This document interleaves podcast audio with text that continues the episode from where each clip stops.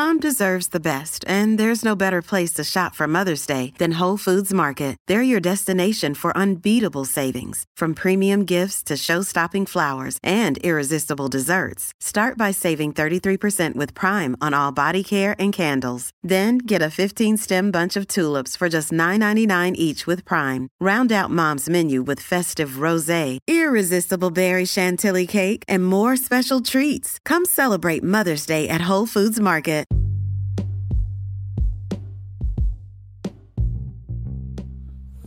Hi, everyone. Welcome to Live Fully podcast. My name is Felix. And my name is Alexander, co founder of Etha Natural Medicine. And uh, Alexander, I just wanted to uh, talk to you about uh, using Kratom.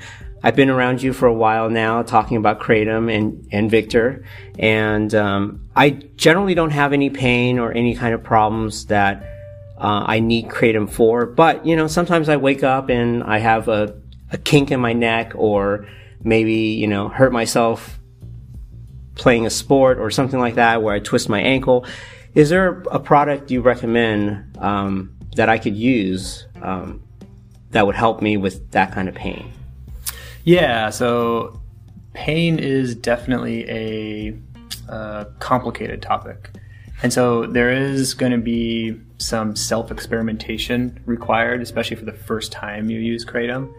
And there's a, there's a couple things that are going on where if you look at our product line of Etha, you'll see everything from kind of like a workout to more of like a midnight dream blend. So everything from the morning to the midday to midnight.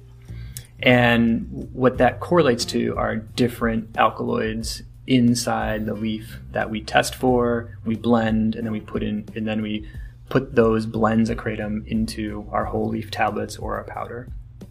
And so, because pain can be either more uh, like acute, like it can be something causing the pain, or sometimes, as you mentioned, like when you wake up, it can be that you slept on something wrong and then the body kind of like is tightened in that area and so maybe the muscles are tight around it.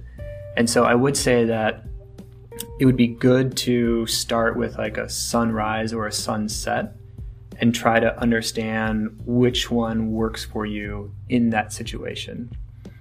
And and on top of that, because everyone is different, I mean everyone metabolizes food and drugs differently. It's just, I mean, my personal makeup a little bit different than yours. And so it's, I can't necessarily recommend, okay, take five tablets and you're perfect. And so what we do is it's a common method of getting into kratom or figuring out for the first time would be what's called self titration, which means taking a little bit of kratom seeing kind of how you feel in 15, 20 minutes. And, and that's the benefit is that Kratom, Kratom interacts with our system and our receptors in a very fast manner. We're talking 15, 20 minutes, maybe half an hour, kind of depending how much like food is in your stomach or how that side is. And and so it's it's important to take a little bit, see how you feel, then add a little bit more, see how you feel, and keep increasing that until you get to like a, a threshold amount or a, a, personal amount that works for you. And so that's what I did when I first got into Kratom. I took a small amount, increased, increased, and I found out that about two and a half or three grams when it's a sunrise, which is somewhere in the 1.2 to 1.5 percent active ingredient, that works really well for me. And so now every time after that, that's kind of where I start but then what I also do is that sometimes my pain is different. So even though two and a half grams works really well for me most of the time, if my pain is really bad that day, I'll take uh, like 16 tablets, which would be more wow. like, I don't know, five grams or like close to like four and a half to five grams. And so that's the other part too, is that even though you kind of do kratom the first time, kind of understand how it works for you and kind of what your body, how your body responds to it, there is always that kind of constant understanding your own body. Okay, is this working for me? Okay, no, like I can still feel my pain, still distracting. Okay, let me take some more kratom. And then I kind of slowly do that each and every time, just depending on how variable my pain is. I see. And you were you were talking about acute pain versus like a longer duration kind of pain. Um, yeah. So like because our body can compensate for pain, uh, our muscles will tighten up around it. Well, things will kind of you know, like we'll shift our weight. If if one muscle is being overworked, our body will kind of naturally change mm-hmm. and kind of like, and we don't necessarily realize it until oh that other muscle is like really sore. Like oh yeah, like this part of my back is really tight and that's kind of for me the difference between, say, our sunrise versus our sunset. When I realize that my pain is like super tight muscles and like protecting itself. And so sometimes too, like when I wake up and I've slept on something in a weird position, everything's really tight and stiff around it. I'll typically use more of a sunset, which has more of like a pain-anthing muscle relaxer alkaloids in it, versus sunrise is more around the mitragynine with more of the vasodilators. So kind of that's kind of how I differentiate between the two. Okay. Well, that's very interesting. So basically, I need to try a, a lower dose and then increase it until I get to the point where I feel that the effectiveness of it is enough for me and then I kind of know what that amount is. Yes, perfect. Yep. Right. Okay. That's great because that's I don't take medicine that way, you know. Normally if you take any kind of uh, pharmaceutical medicine, it's either one pill or two pill or it's and, yeah, and it's it's not like that. Yeah, and, and that's the interesting part and the reason the pharmaceutical industry is in this mode of you know, it's a it's kind of the the pharmaceutical industry is only now starting to go back into personalized medicine. And a lot of the reason for that is because of the way drugs have been developed, they've been using a very small set of population typically. And so, unfortunately, that kind of revolved around white middle aged males who were kind of the first ones to be tested with some of these new drug developments. And because of our system is such a long process to develop new drugs, they would have to compare that to kind of that same group of white middle aged males. And so that's where a lot of these drugs would be developed for that group of body chemistry. And even within that, there's a lot of variation. And and so that's where you know only more recently do we see drugs that are developed for female bodies, which have a very different hormone cycle or system different populations from different regions across the world have different genetic evolution that allow drugs to work in different ways. Mm. And so we have I think we I think that was first really started with some of the heart disease medications going towards African American populations had a much different reaction to certain drugs just wouldn't work.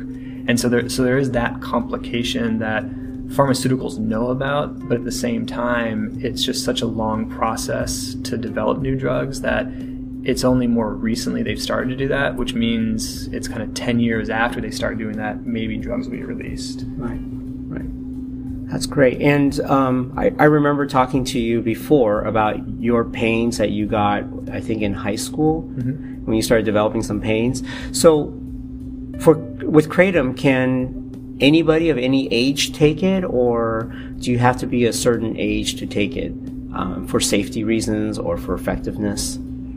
Yeah, so kratom is is widely unregulated, and that's part of. And being unregulated has been good in some senses that it's been available to people in almost most states. But then the unregulation has also caused problems because I, as a consumer, don't know what I'm getting, and that's actually what prompted Victor and I to start Etha Natural Medicine. Was that we import kratom directly, we test it, we verify it, we quantify how much active ingredient is in that plant, and then we specifically blend those kratoms into our premium products to give that consistent alkaloid profile. In addition to that, because of the legacy of kratom, where it's been sold in kind of convenience stores it it has been maybe not perceived the best. And so what is happening is the American Kratom Association is implementing kind of baseline regulation, which would be around proper labeling, testing, putting certificates of analysis accessible from the package with like a QR code or labeling it directly on the package.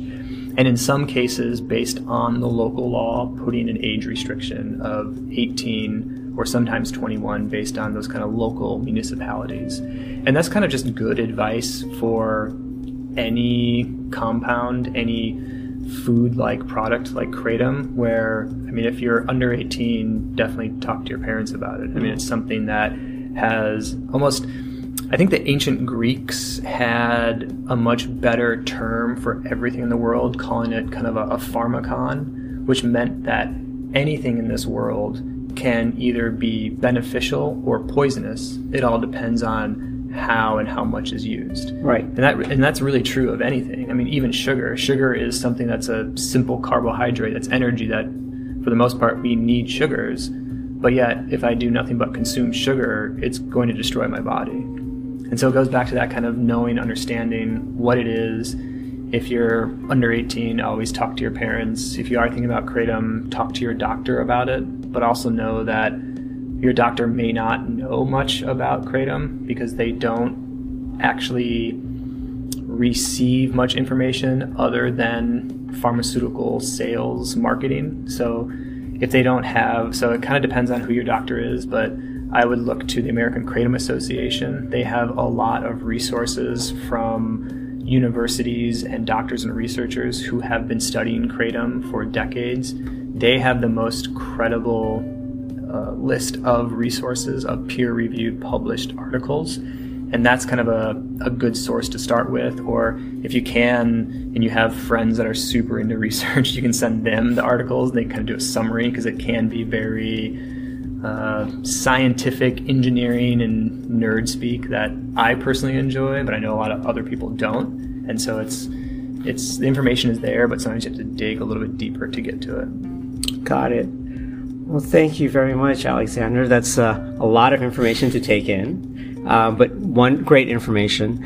And um, this is the end of this episode. And um, if, thank you for joining us. And remember, live fully. Thank you again, everyone. Bye bye.